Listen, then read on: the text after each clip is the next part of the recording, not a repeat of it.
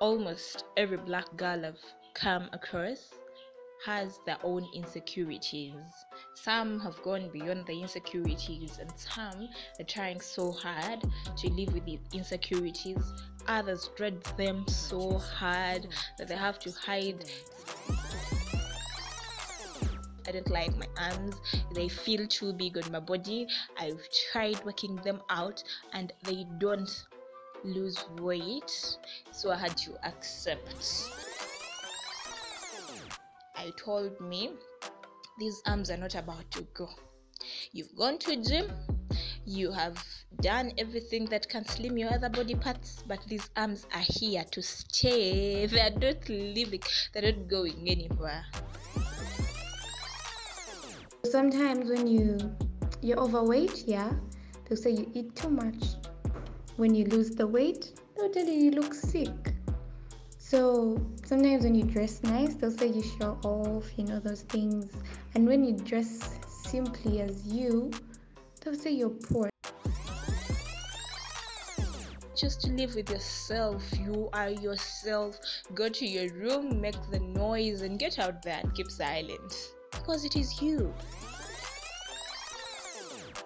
In this world, people will always have opinions. See, the society has influence on us we are living this life once and we have to be happy. Don't spend the whole of your life trying to change very small things. Just be you and choose to be you. That strong black girl in you.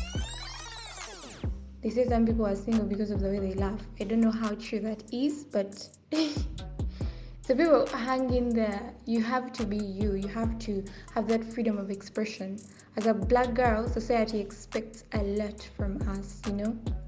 They expect at this certain age you're supposed to be married. If you're not married then i don't know you failed as a woman. Like a man you're supposed to you know provide for certain people you're supposed to be responsible for everything but well, you can be a man and you cry. People don't expect you to cry, but it is okay to cry. I don't know why I'm talking about men, but well, it's a black girl thing. We are unshackling the insecurities about ourselves. It can be a physical appearance that you don't really want, but it is caught up with you like you're dark skinned and you're like no i should have been lighter. You know you're not going to wake up in the morning and you're lighter unless if you bleach which i have no problem with it it's your decision. It's your girl brandy randy. Gangster?